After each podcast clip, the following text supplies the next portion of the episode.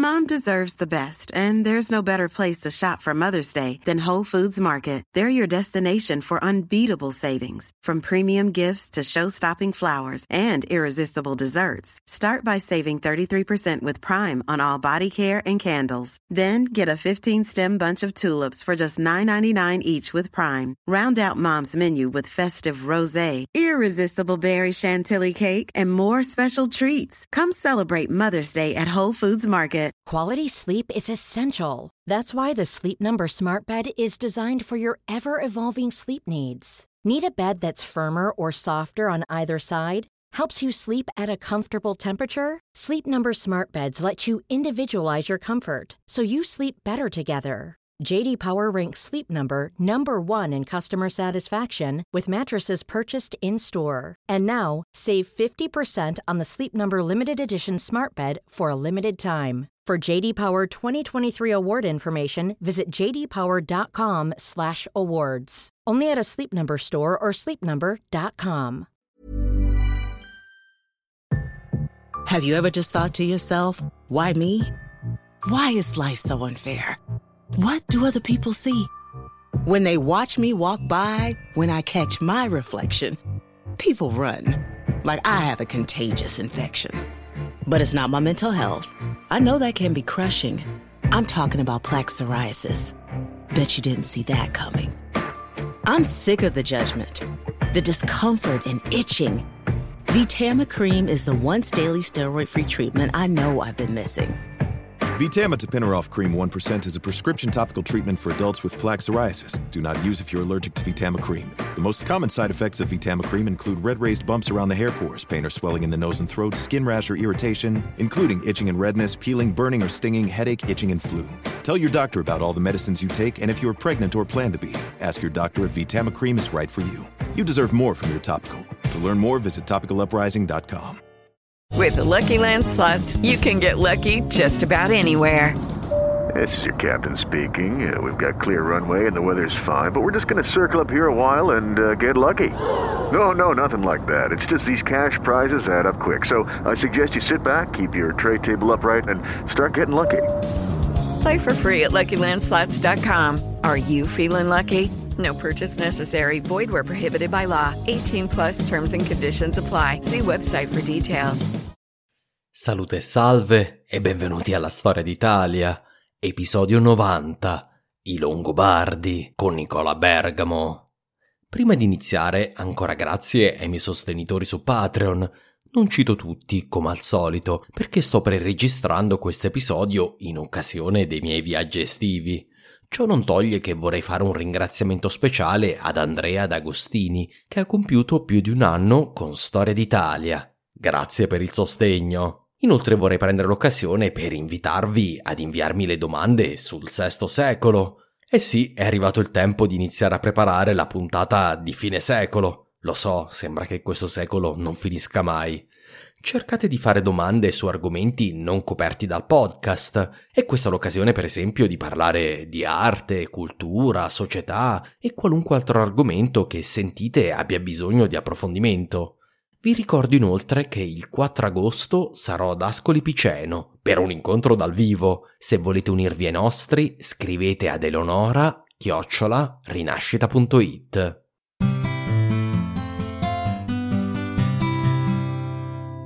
Come sempre, ho pensato che per introdurre un tema importante del podcast, che ci accompagnerà niente meno che per un paio di secoli, fosse utile parlarne con un esperto del campo. Nicola Bergamo è uno dei massimi esperti di Italia bizantina e di Longobardi. Ha scritto diversi libri, come L'esercito bizantino in Italia, Irene imperatore di Bisanzio, Venezia bizantina e, soprattutto al nostro fine, i Longobardi, dalle origini mitiche alla caduta del regno, pubblicato nel 2012. Di recente Nicola ha partecipato anche al progetto Langobardi, Alboino e Romance, un docufilm che è uscito il 3 luglio e che narra l'epopea di Alboino, proprio il tema che stiamo trattando. Quale momento migliore per parlare di Longobardi, Alboino e di quello che ne segue? Vi lascio dunque alla nostra chiacchierata. Spero vi piacerà la nostra scorribanda nella storia longobarda.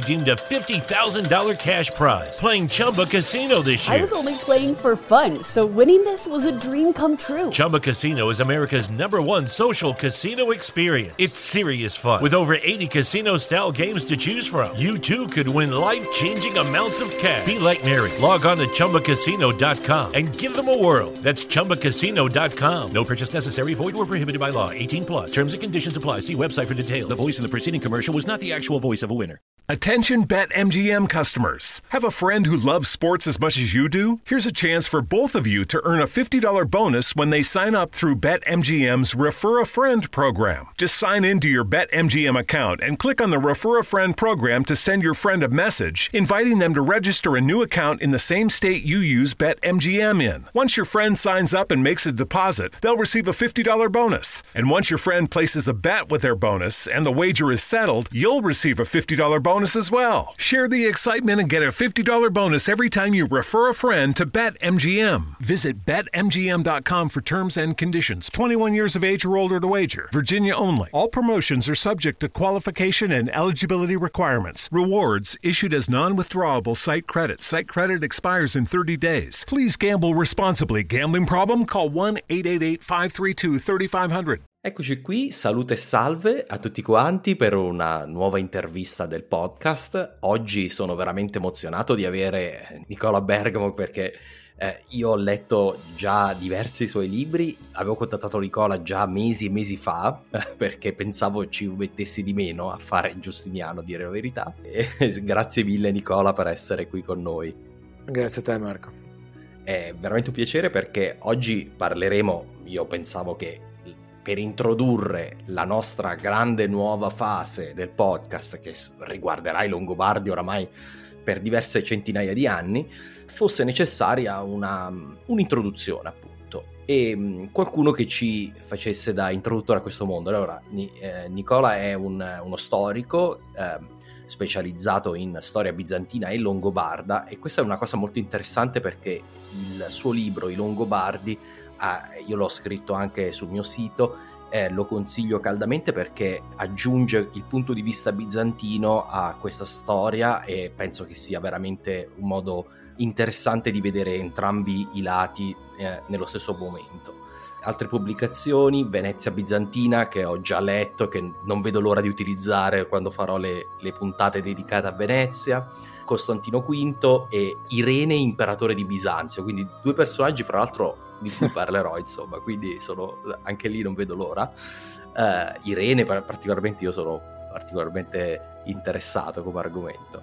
Va bene, allora, Nicola, io ho fatto questa piccolissima introduzione, ci vuoi dire un pochino più su sì. di te, così ti conoscono anche gli ascoltatori? Allora, intanto buonasera o buongiorno a tutti. Eh, Marco, grazie per aver pensato a me. Allora, io sono uno storico, come hai detto tu giustamente, eh, del periodo bizantino mi occupo specialmente dell'Alto Medioevo, ecco per questo l'interesse o comunque lo studio che ho approntato sui Longobardi. Sto concludendo il dottorato di ricerca all'UHSS di Parigi con una tesi sul gioco. Una tesi sul gioco, ho scelto l'UHSS apposta perché si occupa delle dinamiche sociali e antropologiche a diversità di tante altre università, quindi sono in ritardo per ovvie cause Covid, insomma, ecco. Però diciamo la cosa è gran parte pronta, insomma, e quindi vabbè. Mi occupo di bizantini, insomma, da molto tempo e eh, oltretutto abitando nel nord-est, come si sente nel mio accento chiarissimo. Un pochino, eh, un pochino sì. leggera inflessione. Eh, sì, eh, sono, sono, abito a Venezia e nel nord-est, insomma, i Longobardi hanno sempre avuto una discreta importanza eh, specialmente della mostra, è stata, è stata organizzata nel 1990, ma specialmente negli ultimi anni con l'ingresso dei Longobardi nel patrimonio UNESCO. Eh, sì. Quindi diciamo l'editore al tempo pensò che una pubblicazione sui Longobardi fosse interessante e così è stato insomma vedo che se sono arrivato a te vuol dire che insomma qualcosa eh, sì. ha fatto ecco. no ma di, eh, paradossalmente non c'è, cioè, ci sono per carità autori eccetera però un libro così dall'inizio alla fine la storia dei Longobardi in italiano non, non ce ne sono tanti, ecco, insomma, eh, io l'ho trovato utilissimo e lo utilizzerò per decine di episodi andando avanti. Beh, ti ringrazio, ti ringrazio. E, ehm, quindi appunto questo libro, a differenza di altri, ad esempio, di come magari ne parleremo più avanti, della scuola di Vienna, insomma, il mio approccio segue un po' la scuola di Vienna, ehm, però da un, da un punto di vista bizantino. Ecco, questo penso sia la vera peculiarità di questo libro. Sì, sì, sì, sono d'accordo. Allora, buttiamoci un po' sull'argomento di oggi, di stasera. La prima cosa è ovviamente l'origine, partiamo da dove parte anche Paolo Diacono, no? lo storico sì. dei Longobardi, quindi l'origine dei Longobardi. Ci sono varie tesi a riguardo della loro origine. Sì. Ci vuoi illustrare quali sono sì. secondo te le principali e ovviamente immagino anche quale preferisci. sì, mi sono già esposto. Ho, ho fatto. Eh sì, l'hai già detto. Ho, eh, esatto, vabbè, pazienza. Uh, ho fatto uno spoiler, vabbè, non importa. Allora, ehm, allora ci sono mh, mm, le teorie, mh, mm, diciamo, che nascono un po'. Oh, ehm, durante l'Ottocento, no? nel senso questo grande romanticismo tedesco sì, eh, sì, che sì, ha coinvolto un po' gli studi di tutte le nazioni, diciamo. Eh, questa idea di questi popoli te- pan-germanici che giravano per l'Europa, insomma, tutti, tutti tedeschi perché sostanzialmente condividevano una parte della loro lingua, insomma, un dialetto, un dialetto che verosimilmente era tedesco.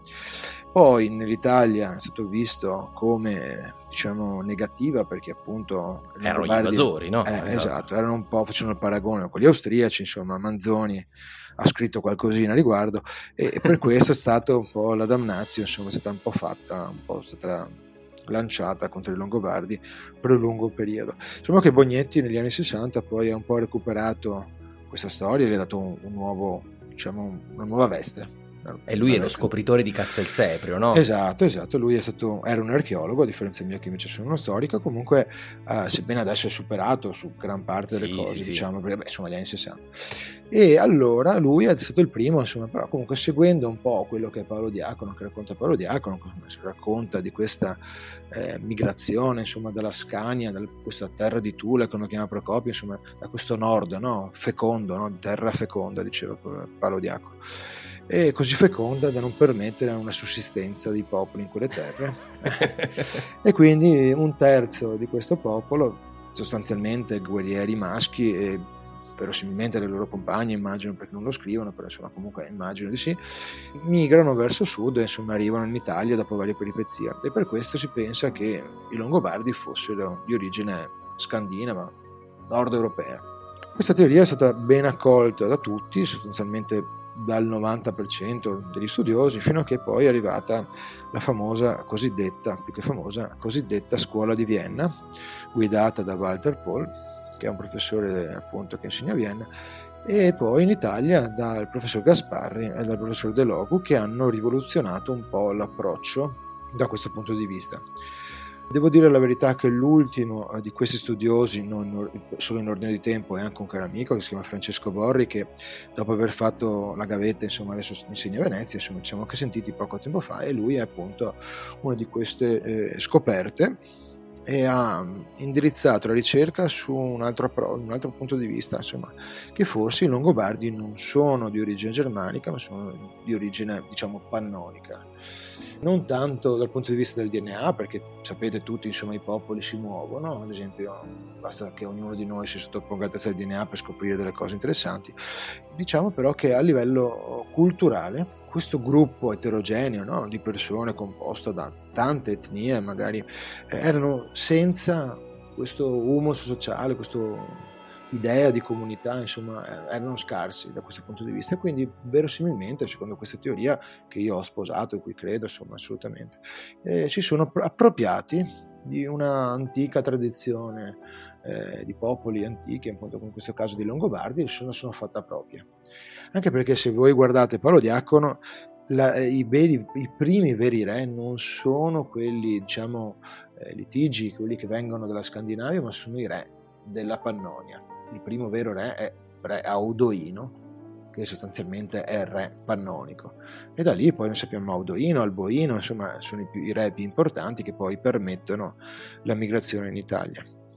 Quindi mh, è una teoria che poi ne parleremo, immagino, anche nata verosimilmente durante il periodo di, appunto, di Teo Delinda, è probabile appunto che si, non sia inventata questa cosa, sebbene insomma Paolo Diacono ormai lo sanno tutti che era un gran copiatore, no? nel senso che non è sì, che ha scritto, eh, ha certo. fatto un bel po' di copia e incolla, e allora in questo caso poi verosimilmente durante il periodo di Teodolinda è stata riunita questa, hanno unito con ago e filo le parti mancanti della storia dei Longobardi e hanno creato insomma quello che sì, ancora sì. oggi noi sentiamo come origine mitica. Diciamo che io ho già avuto a che fare con un'origine mitica che è quella dei Goti eh, a riguardo eh, del, insomma, del, della storia poi dell'agetica di, di Giordane. Questo mi, mi, ricorda un pochino questa cosa in cui eh, comunque vengono messe assieme tradizioni magari preesistenti, eh, cose incontrate lungo la strada, perché tutto questo va in una sorta di, ama- diciamo, di grande amalgama durante quello che gli antropologi chiamano l'etnogenesi, no? esatto, Quando sì. va, io ho fatto una diretta sull'etnogenesi, quindi se volete andare su YouTube la trovate, eh, in cui appunto si vanno a creare delle nuove identità. Certo. Eh, utilizzando spesso dei mattoni preesistenti, quindi non è detto che siano questo forse è la cosa, non è detto che proprio non ci sia niente di vero, però qualcosa preso qua e là, qualcosa preso magari da altri che si sono aggregati alle tribù e poi come hai detto tu anche appunto la, la tribù in questo senso, quella che arriva in Italia, già nella fonti esatto. sappiamo che era eterogenea, cosa che è rara eh, perché spesso le fonti eh, barbariche dicono ah no no noi assolutamente eravamo tutti uniti tutti uguali invece già Paolo Diacono ci dice che non era così quindi esatto. questo a maggior ragione vuol dire che erano veramente eterogenei insomma eh ma è, è, que- è, questo, è questo, che fa pensare no? nel senso ammettendo il fatto che Paolo Diacono scriva quello che effettivamente ha sentito no? perché lui scrive è monaco sapiente eh, del, del nono secolo insomma eh, fine 8, inizio 9.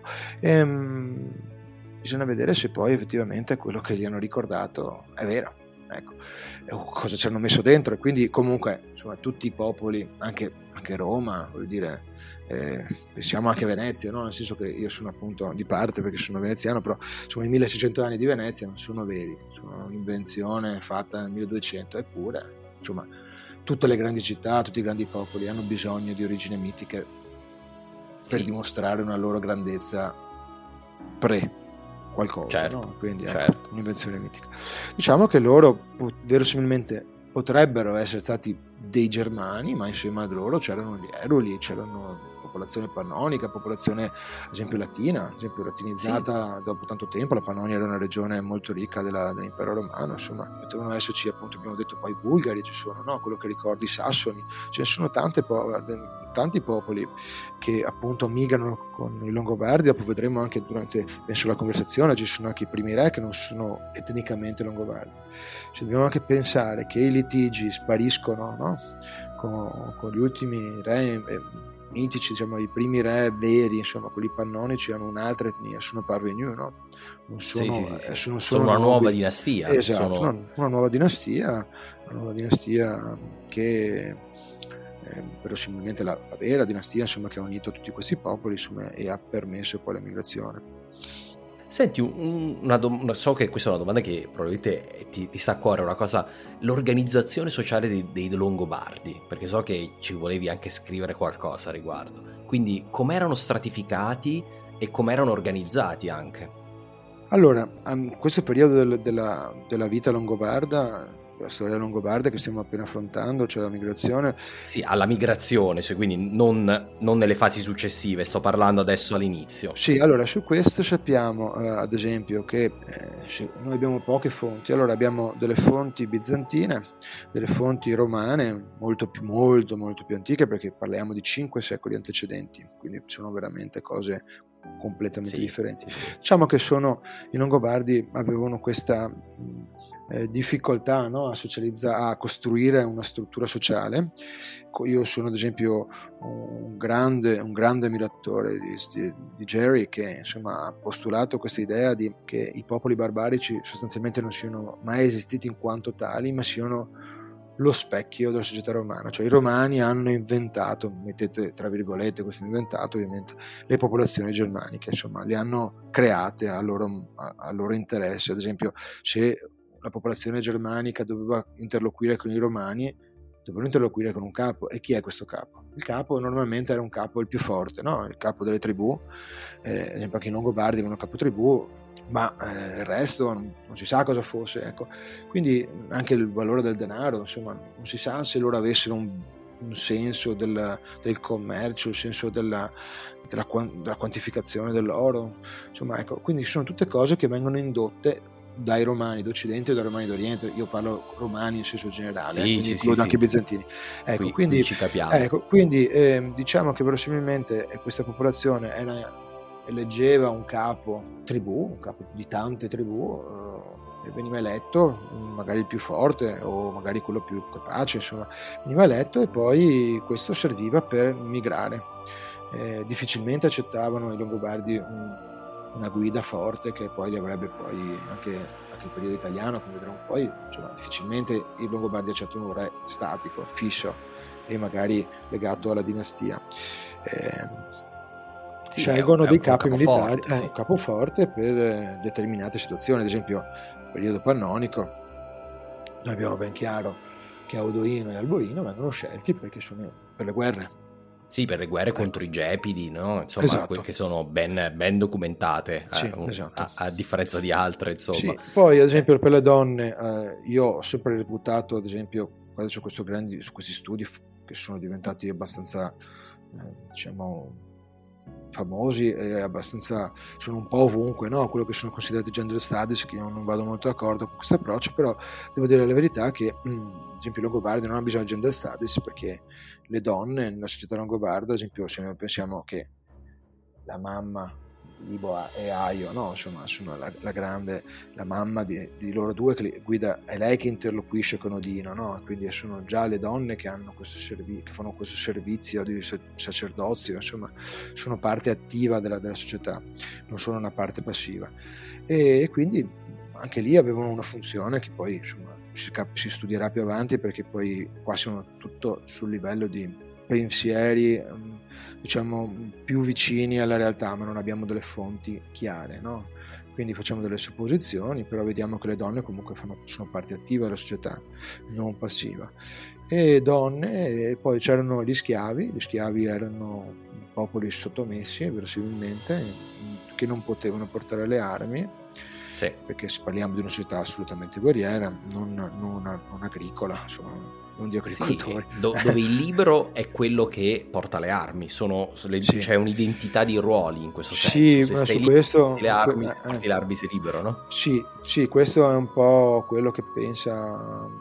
Ecco, non, so, non sono così convinta, però diciamo che mh, sì, ecco, per semplificare, io ho ancora tanti dubbi, come si sente anche dalla mia narrazione, appunto perché non ho certezze, le avevo magari quando ho scritto il libro, ne ho un po' okay. perdute per via per la strada. Però diciamo sì, i Longobardi erano, avevano, erano una società guerriera e ovviamente i guerrieri erano più importanti di tutto il resto. Ecco. Sì, io una cosa che ho notato, eh, adesso te ne chiedo altre due, però una cosa che ho notato è che mh, tutti i libri fanno riferimento a questa stratificazione germanica di rimanni, aldi e servi, no? tu hai già parlato di servi, però magari questa differenza tra rimanni e aldi, innanzitutto non so se tu sei davvero d'accordo che sia corretta eh, e comunque se la vuoi spiegare. Ecco, allora, eh, su questo eh, io eh, ero d'accordo, diciamo, anche quando ho scritto il libro, diciamo, non così, allora, premesso, faccio una premessa prima, eh, che il Medioevo, insomma, mai grazie poi alla scuola di cui faccio parte, ma anche adesso in Italia, con il professor Barbero, insomma, è stato un po' riscoperto. Non ci sono queste piramidi, le piramidi non esistono a livello sociale, e forse esistevano nel periodo faraonico, immagino io, ma insomma, sì, non sono un esperto. Sì, sì, ecco, poi nel Medioevo, diciamo che... Mh, eh, una società così chiusa, io non la vedo così chiusa, i Longobardi sono una società assolutamente aperta. È interessante che Paolo Diacono, ad esempio, racconta di, che quando i Longobardi nella migrazione hanno bisogno di uomini, insomma, gli schiavi diventano liberi. e poi anche nel percorso di etnogenesi eh, assimilano cultura, interessi, forza da altri popoli. Quindi vedere questa struttura chiusa con gli arimanni, capo di tutto, dove sono gli uomini liberi, i soldati, eh, ma non sono così convinto. Ecco. Diciamo che come sempre nelle società guerresche, guerriere, insomma, chi porta le armi governa. Ecco. Questo penso che sia un po' su tutti i popoli, insomma, ecco, senza dividere poi classi sociali, perché io l'approccio, l'approccio marxista in, in, società così antiche insomma ho delle difficoltà ecco. sì, sì, sì. comunque spieghiamo lo spiego per chi magari non lo dovesse sapere in teoria gli arrimanni sarebbero i liberi gli aldi semiliberi e sì. poi i servi almeno questa sì. è la, la, la, tesi classica poi sì. ci hai ben spiegato eh, i motivi per cui hai dei dubbi a riguardo e ehm, invece un'altra cosa che a me ha colpito ovviamente un'altra cosa classica di cui si parla di Longobardi sono le fare no? le fare e i duchi e, sì. e la, la, cosa che mi colpisce è che fara è sicuramente un termine longobardo, no? o comunque non romano, mentre i duchi viene da dux, quindi da, da un termine latino. Come mai secondo te? Allora, mm, veniamo da, dalla possibile etimologia della parola fara. Allora, Bognetti che tra le tante cose visionarie che aveva pensato negli anni 60, penso che questa sia una delle più sue grandi, insieme alla Costituzione poi il Ducato di Spoleto, insomma sono delle grandi eh, diciamo, idee che ha insomma, dal punto di vista ancora imbattuto. E viene da, dal verbo tedesco faren, che faren, è, sapete, chi sa un po' di tedesco, è moto a luogo con un mezzo a differenza di gehen che invece è un mo- andare insomma moto a luogo senza mezzo a piedi uh-huh. ad esempio quindi faren viene eh, verosimilmente fara viene da faren quindi delle persone che si muovono con qualcosa e poi si stanziano quindi io infatti il libro, vi dico anche una piccola indiscrezione, il mio libro doveva chiamarsi Le tribù longobarde. No, perché? Perché reputo che i Longobardi non sono mai stato un popolo unito, anzi un popolo composto da tante tribù, e queste tribù le puoi chiamare tribù, le puoi chiamare clan, le puoi chiamare fare, insomma, ecco, questo sì, sì, non sì. vedo gran differenza, quindi dovete pensare che le fare sono sostanzialmente dei gruppi eh, familiari, non dissimili dalle famiglie latine, latina intendo di romane, latine. Sì, quelle latine, eh, le gens, no? Sì, sì, le gens, esatto, che erano autosufficienti, avevano il proprio esercito, esercito, gruppo di sì. armati, insomma, mm. avevano delle donne, avevano dei bambini, avevano una società, insomma, diciamo delle micro realtà. Queste micro realtà avevano grande dote, cioè avevano una mobilità molto, molto chiara, eh, appunto perché potevano muoversi nel territorio senza troppi problemi e per questo avevano grande capacità anche insediativa. Le fare sono sostanzialmente dei gruppi appunto di, di Longobardi che una volta entrati in Italia eh, si diramano tra le regioni, sebbene non ancora conquistate, e insediano loro, la loro comunità. Abbiamo tuttora oggi in tutta Italia Longobarda, che sostanzialmente non dico che è tutta, ma è, va ah, dal sì, nord sì. al sud, insomma abbiamo ancora adesso tante città che si chiamano Fara di Sonzo, qua vicino, insomma. Sì, ma, ma io sono abruzzese, ecco, abbiamo bravo. Fara San Martino e Fara Filiorum Petri. Fara Filiorum eh. Petri è uno dei, dei, nomi di paese più belli, secondo me, d'Italia. Insomma, esatto, Fara ecco. figli di Pietro. Esatto, e, vedi, e, e, quindi sai già che appunto magari il capo della Fara si chiamava Pietro, e insomma, adesso non so esattamente la situazione della, della, della, di quello che hai detto tu, però insomma Fara viene eh, dalla parola longobarda. Eh, mentre i Dux eh, o Duces o Warlords, quello che chiamava Brown nel suo libro, che secondo me rimane ancora un insuperato libro, Gentleman and Officer, che io consiglio a tutti di leggere. E comunque i Warlords erano di questi eh, capi tribù militari quindi a differenza delle fare che erano più diciamo, una comunità completa, questi duchi erano sostanzialmente dei capi militari, che potevano essere di qualsiasi etnia, nel senso potevano essere latini, potevano essere longobardi, potevano essere, so, suebi, sì, dire, eruli, erula, sì, poteva essere qualsiasi cosa. Ma lui ha questa capacità insomma di fare il capo. Allora, in questo caso, secondo me, i duchi sono un'invenzione romana, la contaminazione sociale bizantina, cioè per dire bizantina, ma insomma sempre romana, che appunto i Longobardi fanno propria, perché dobbiamo ricordare che eh, quando viene istituito il primo ducato, che è quello del Friuli, viene dato appunto a, al nipote di Alboino, eh, lui dice però voglio le migliori fare, non dice voglio le migliori, voglio, dice voglio i migliori soldati, voglio i migliori duci, duchi, insomma, duces. Voglio le migliori fare, infatti lui si fa dare le fare, i migliori cavalli, insomma, e, e, e, e costituisce il primo ducato. Il primo ducato non si sa se si chiamasse ducato, no? lo chiama parodiacono ducato perché lui è dell'ottavo secolo, non secolo, non sa, sì. sa cosa sono i duchi ma io penso che al tempo fosse stato un capo, insomma, ecco, un capo militare che comandava una zona militarizzata, molto militarizzata, perché parliamo del VI secolo come un periodo in cui dopo tanti anni di guerra, insomma, della guerra gotica, ne hai parlato eh, anche tu nel podcast precedente, insomma, con Giustiniano, e l'Italia è sconquassata da questa guerra e quindi viviamo in una situazione di guerra perenne, esatto. è una di... guerra unica praticamente, sì, non, esatto. non, c'è proprio quasi soluzione di continuità, questa no. è una cosa... Poi ci si mette anche un po' di peste ogni tanto, insomma che non si sa mai nella vita sì. per, per, risolvere i problemi e quindi ecco, e su questo questa è sostanzialmente la differenza. Diciamo che una istituzione romana, come hai detto tu, Magister Militum è il grado più basso, poi ci sono, eh, poi ci sono i duces, insomma, eh, poi ci sono l'esarca, insomma o il tribuno, insomma, comunque vabbè, diciamo che eh, quelle sono strutture romane ben conosciute e i Longobardi ne fanno proprie, insomma. Sì, ma possono, possono, anche aver scelto di utilizzare un nome perché esatto, era, più facile. Insomma. Sì, sì, sì. Eh, Qua non oppure... ci sappiamo, siamo nello speculativo, io sto parlando in maniera molto così, ecco, sì, molto easy perché non c'è. Diciamo che eh, come ho detto all'inizio, io sono un grande fautore della contaminazione sociale indotta dai bizantini ai longobardi, quindi verosimile per dire, il primo feudo narrato da Procopio che tu hai conosciuto nei, nei, momenti passati appunto che hai raccontato dei podcast Procopio dice che Audoino riceve un feudus no? quindi un feudo da Giustiniano sì per, il, per, per, la zona della Pannonia. La Pannonia, diciamo. esatto. Quindi cosa diciamo? Quindi cosa sono questi? Questi sono, cosa, parliamo di Medioevo già forse, non so, beh, ecco, io non, non, non, uso questa terminologia insomma perché non penso che il Medioevo sia mai esistito, però eh, diciamo che il feudo era già un'assegnazione di un territorio a un capo militare, quindi vedete che non c'è tanta differenza no? rispetto a quello che sarà poi nel settimo, ottavo, nono secolo, decimo in Italia.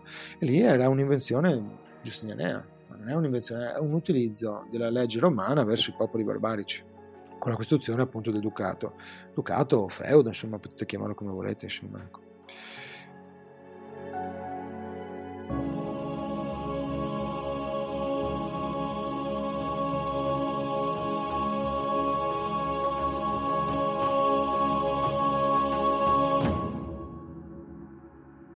Lucky Land Casino asking people what's the weirdest place you've gotten lucky? Lucky? In line at the deli, I guess? Aha, in my dentist's office. More than once, actually. Do I have to say? Yes, you do. In the car before my kids' PTA meeting. Really? Yes. Excuse me, what's the weirdest place you've gotten lucky? I never win and tell. Well, there you have it. You can get lucky anywhere playing at LuckyLandSlots.com. Play for free right now. Are you feeling lucky? No purchase necessary. Void where prohibited by law. 18 plus. Terms and conditions apply. See website for details. Mary redeemed a $50,000 cash prize playing Chumba Casino this year. I was only playing for fun, so winning this was a dream come true. Chumba Casino is America's number one social casino experience. It's serious fun. With over 80 casino style games to choose from, you too could win life changing amounts of cash. Be like Mary. Log on to chumbacasino.com and give them a whirl. That's chumbacasino.com. No purchase necessary, void, or prohibited by law. 18 plus. Terms and conditions apply. See website for details. The voice in the preceding commercial was not the actual voice of a winner. Va bene, allora magari adesso passiamo a parlare di altri argomenti, diciamo, relativi alla cultura dei Longobardi, no? Prima vorrei parlare della religione. Una cosa che ho notato è che è difficile decidere quale religione o quali religioni professassero questi Longobardi, perché da una parte sappiamo dalle varie fonti, anche da Procopio, che la maggior parte doveva essere ancora, tra virgolette, pagano. Dall'altra parte ci sono varie fasi in cui a volte si alleano con i franchi eh, o con l'impero romano e si professano almeno i vertici cattolici. Poi all'invasione dell'Italia, almeno Paolo Diacono ci dice che eh, vengono fulminati sulla via di Damasco dall'arianesimo e poi la, la, vicenda lungo tutto il percorso del regno ci sarà una continua alternanza tra arianesimo e cattolicesimo a lungo insomma eh, tu come la vedi questa questione che è complicatissima allora Io la vedo in una maniera un po' più semplice rispetto a magari a tanti altri. Allora, intanto diciamo una cosa che mi ricordo quando feci l'esame di storia dell'Alto Medioevo con Gasparri. Mi disse, secondo lei quanti vescovi ci sono ariani in Italia durante il periodo longobardo? Uno? Eh, uno è. Ecco, quindi su 15 uno. Bene, quindi diciamo che l'arianesimo non era questa gran regione e poi addirittura no. sparisce. Ecco, quindi poi dopo questo mi sono anche informato mentre facevo appunto il mio percorso di studi negli Stati Uniti, ho trovato un, un interessantissimo uh, articolo uh, che è Lombard's Arianism um, Reconsider. E sì, di, l'ho letto anch'io. Ecco, e parla è dell'autore Fanning. E attenzione, aprile 1981. Ecco, quindi lui ha dimostrato nel 1981 che gli ariani longobardi non esistono. Non sono, ad esempio, gli ariani ostrogoti. Sì, che invece erano veramente ariani, c'era proprio una chiesa. Eh, fare una chiesa nazionale, diciamo tra virgolette, no?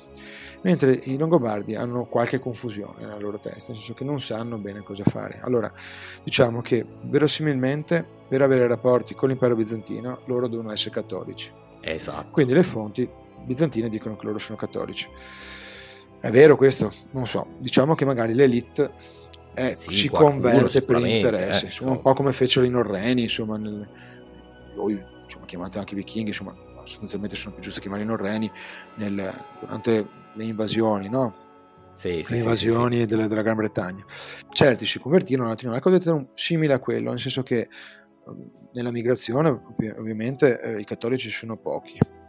Io penso con una discreta base di, di, di sicurezza che mh, fossero sostanzialmente mh, pagani, pagani nella sì. loro ne abbiamo dei buoni ricordi di Gregorio Magno, poi anche quando migrano in Italia, però anche là bisogna stare un po' attenti perché bisogna sempre vedere la costruzione del nemico, nelle fonti, insomma, ecco.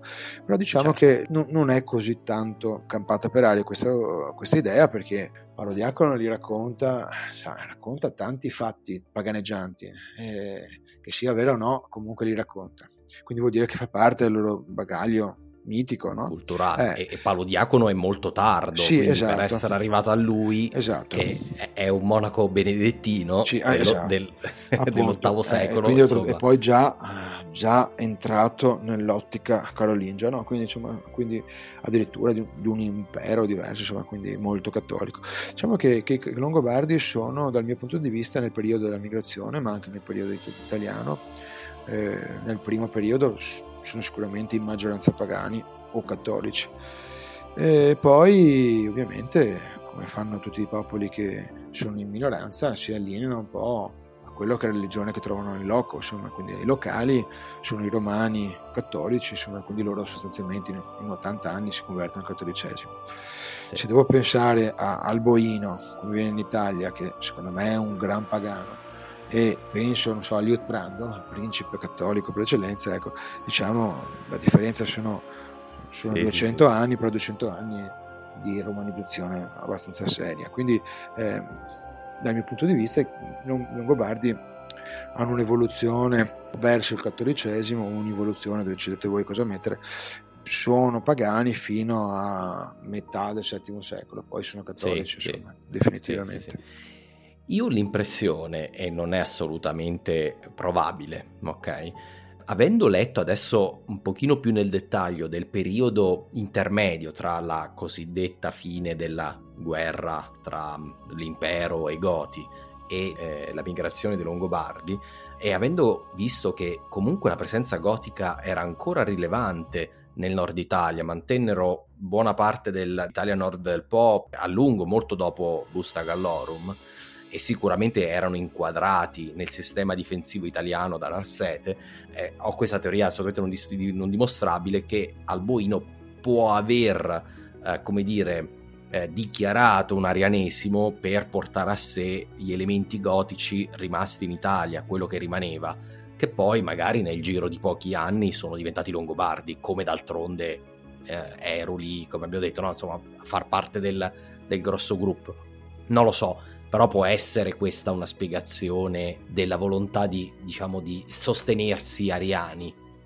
Eh, questa mm, è una, una teoria mm, che è stata postulata da Bognetti, eh, però è stata un po' superata da degli studi ultimi fatti appunto dalla scuola di Vienna, ma anche un po', anche se non ricordo male, ha scritto qualcosa anche il professor Presentino, dicendo che la percentuale dei goti in Italia dopo la guerra gotica era lo 0,05% della popolazione, quindi una popolazione assolutamente, non dico sfiduciata, ma comunque eh, inerme e assolutamente non interessata o comunque incapace di gestire eh, un'influenza, perché io non penso che gli, gli ostrogoti siano fattore di, di, interesse per i Longobardi, nel senso quello che dici tu ha senso, come ho detto anche prima, magari sono stati assimilati dai Longobardi, verosimile anche che se ne siano andati, che se ne siano andati via, ad esempio nel regno spagnolo, che sono visigoti, insomma si somigliano, cugini diciamo così, o, insomma, o siano andati da altre parti o, o siano rimasti lì, si sono stati fatti assimilare.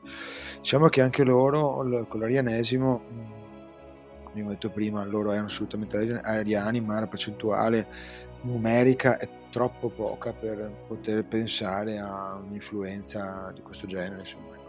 Sì, va bene, ci può stare. Io penso sempre. Può ah, sì, sì, anche... ci può stare tutto, non abbiamo nessuna certezza. Po- può, possono essere pochi se hanno tipo se sono la guarnigione di che ne so di Treviso può essere comunque interessante averli alla... hai detto bene Però, per Treviso è eh, non è a caso diciamo ok bene bene ma passiamo oltre dai eh, veniamo alle ragioni della migrazione in Italia, dell'invasione dell'Italia. Ovviamente la, la più classica eh, è quella del famoso invito di Narsete, no? Insomma, tu come la vedi tra invito di Narsete, pressione degli avari, insomma, da, da Oriente o altri fattori? Secondo te cos'è che ha comportato la migrazione? Ed è una migrazione, un'invasione o un, uh, un invito? Eh, bella domanda, diciamo che se avessi una risposta magari eh, sì, no, vincerei la Premesso che nessuno può saperlo. Sì, sì, certo. esatto. No, no, perché sai, bisogna anche dirlo un po' agli, agli ascoltatori perché eh, diciamo che purtroppo lo storico gran parte delle volte non ha mai certezze, no? nel senso quindi esprime delle opinioni ma tante volte non sono mai certezze. Quindi la domanda che tu mi hai fatto è la domanda, diciamo, fondamentale, no? Perché, perché sì. sono stati invitati? Perché sono arrivati? Allora, dal mio punto di vista, allora, Paolo Diacono dice che sono stati invitati no? da, da Narsete perché era stato eh, depauperato dalla sua carica addirittura c'è una specie di battuta che adesso potremmo dire sessista, ovviamente io non la riporto. Sì, con Sofia. Eh, sì, esatto, c'è una battuta del genere, insomma, l'idea della, della diversamente etero e quindi su questo io... Mh, mm, è una battuta che si fa, però dimostra eh, che c'erano del, c'è della credine, c'è credine tra l'uomo di Giustiniano, Arsete è l'uomo per eccellenza di Giustiniano, e poi insomma chi lì c'è insomma chi, chi il suo successore, il successore anche insomma... perché il, il, è il nuovo boss il nuovo manager noi piacciono gli amministratori del esatto del, del... soprattutto se, que- se questo amministratore è un amministratore delegato con tante deleghe in mano insomma, con ecco. tante deleghe esatto. ma, ma, proprio tante esatto. è di una grossa azienda esatto molto ricca perché eh, faccio una piccola parentesi apro una piccola parentesi secondo quello che dice Warren Treadgold che ha fatto uno studio economico la provincia sì. Italia esclusa la Sicilia, perché la provincia italica non la Sicilia, valeva una cifra tipo un decimo di tutto il resto, cioè una, una, una provincia ricchissima, per questo Giustino la invade, quindi per questo che poi anche la mantiene. Quindi lui gestiva diciamo, una provincia ricchissima con poteri estremi. Quindi diciamo questo è un problema diciamo, gerarchico, però i problemi gerarchici di solito sono, sono risolvibili velocemente, nel senso che si uccide la persona Costantinopoli era famoso no? per queste cose, ne, ne, uccide parecchi, uccide anche Re Longobardo, insomma, comunque questo non sì. succede, però diciamo che io sono ancora, ho ancora tanti dubbi. C'è l'idea, c'è una teoria in cui dice che il nord, eh, diciamo la Valle Padana, fosse un territorio conteso con i franchi. Diciamo che i franchi fino fino a Napoleone, insomma, il nord dell'Italia ne interessava. L'ho dimostrato anche in tante altre maniere, la guerra anche Lega di Cambrai, insomma, nel 1500, insomma, i franchi sono interessati al nord della, della, dell'Italia. E verosimilmente i bizantini avevano pensato di, eh, tenersi verso il sud, il centro-sud, eh, che era più vicino alle coste loro e per tanti altri motivi. Questa è una teoria appunto che, che potrebbe inter- essere interessante e si pensa che poi la cosa sia un po' sfuggita di mano e l'invito, l'invito da parte bizantino di, di Longobardi fosse in funzione antifranca. Ma allora, specifichiamo che una certa base ci potrebbe anche essere perché i franchi effettivamente controllavano buona parte della Venezia fino al 561 circa, per un quindicennio, quindi dice possono essere preoccupati. Aveva messo Narsete in quell'area gli Eruli, no? Eh, sì, nel nord-est Eruli. Sì. Esatto, nel nord-est aveva messo gli Eruli e quindi dice ma magari poi si sono ribellati e pochi anni se non sbaglio, proprio il 565, 566, quindi proprio pochi anni sì, prima. Piccola, sì, esatto. Quindi è vero che si è creato un vuoto di potere, però mi sembra veramente una cosa... No, e queste sono delle spiegazioni perché per spiegare, per venire incontro alle teorie di, di, di Paolo Diacono. Perché Paolo Diacono dice così? C'è un Sì, motivo. sì, sì, ecco. certo. Allora, i storici si interrogano. Ad esempio, se non ricordo male, Neil Christie che fa questa proposta, che è uno storico, anzi un archeologo, che insegna all'Università di Leicester. E devo dire la verità, è sempre, ha scritto anche un libro sui Longobardi molto, molto piacevole e interessante. Quindi, diciamo che questo potrebbe essere una teoria. Io ho sempre pensato che i popoli non migrano per interesse eh, politico, possono essere utilizzati per guerre, ma migrazioni così importanti difficilmente lo fanno. Io penso invece che i Longobardi siano stati costretti a migrare in Sì. Italia. Quindi direi che gli Avari, che era questa nuova popolazione turbolenta che si era, che, insomma, si era insediata nel mezzo, in mezza via tra Costantinopoli, all'impero di Costantinopoli, i Gepidi e i Longobardi, insomma, una un, pa- un paese come la Pannonia, eh, già non ricchissimo, ricco ma non ricchissimo, eh, un pelino piccolo per tre popolazioni così riottose, no? E quindi diciamo che eh, l'arrivo de- degli Avari ha spinto poi alla, alla guerra definitiva, insomma gli Avari poi sai- sappiamo tutti che Alboino fa un patto segreto con, con il Khan, no? No, con il Khan dei, dei- Degli Avari, degli sì. Avari e appunto dice tu te ne puoi andare in Italia, eh, comunque se fallisci in Italia un posticino qua te lo diamo, non so dove, insomma comunque è questo. È. Lo, lo troveremo da qualche Eh, parte. sì, magari come No. schiavo. Eh, eh, p- però, però spie- spieghiamo questa cosa perché io ancora non li ho introdotti abbastanza bene gli avari. Cioè, gli avari sono una superpotenza dell'alto medioevo perché arriveranno a controllare un vasto dominio. In un certo senso sembrano gli unni del, del VII-VIII secolo in questo Lo, senso. so- lo so- lo sono, lo sono da tanti punti di vista, soprattutto per i bizantini. Eh, Esatto, sono proprio e, e ricreano proprio quella, quella situazione drammatica sulla frontiera danubiana che, eh, che c'era ai tempi di Attila, quindi sono un, un vicino davvero scomodo. Quindi avere da una parte un vicino molto scomodo, dall'altra un'Italia dove comunque c'è un vuoto di potere perché Narsete comunque sicuramente viene estromesso, o vabbè, abbastanza certamente viene estromesso da Giustino II, da- d'altronde aveva anche 90 anni, insomma. Eh, E quindi, insomma, era anche ora, insomma, prima o poi si, si doveva avere una- una- un avvicendamento. Abbiamo l'estromissione di Narsete, il fatto che in nord-est appunto c'è la, la situazione era un pochino meno sicura che un tempo. Io immagino che, come hai detto tu, eh, da una parte costrizione, dall'altra un po' sembrava un po' ventre molle, quindi andiamo. Insomma. Sì, dic- diciamo che oltretutto eh, l'Italia comunque dobbiamo pensarlo, a tutti i paesi barbarici l'Italia rappresenta l'Eldorado, insomma, quindi Eh sì, è, è il sogno. Sì. Cioè, terra promessa, insomma, ecco, de- usando una terminologia cattolica, insomma, cristiana, ecco.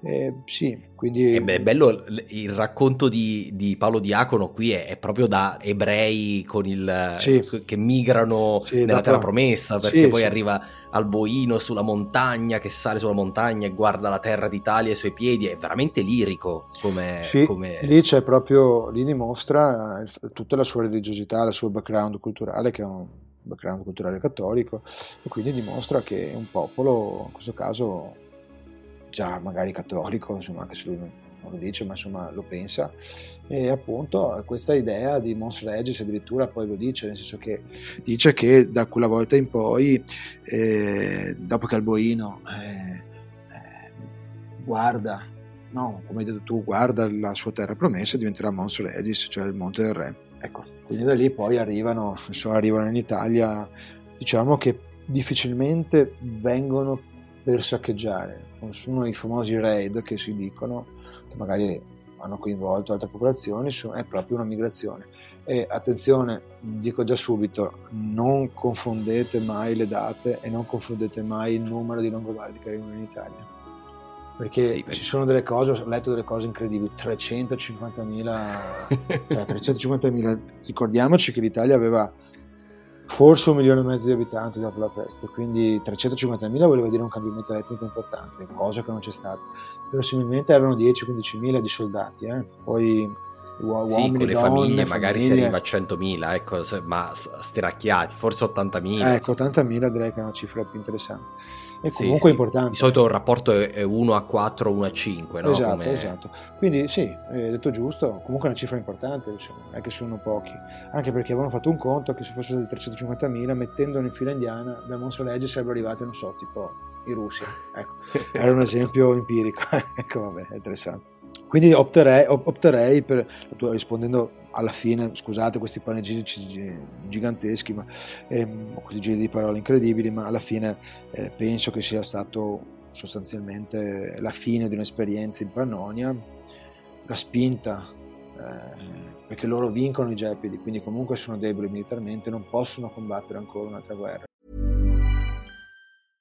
Hey, I'm Ryan Reynolds. At Mint Mobile, we like to do the opposite of what Big Wireless does. They charge you a lot we charge you a little. So naturally, when they announced they'd be raising their prices due to inflation, we decided to deflate our prices due to not hating you.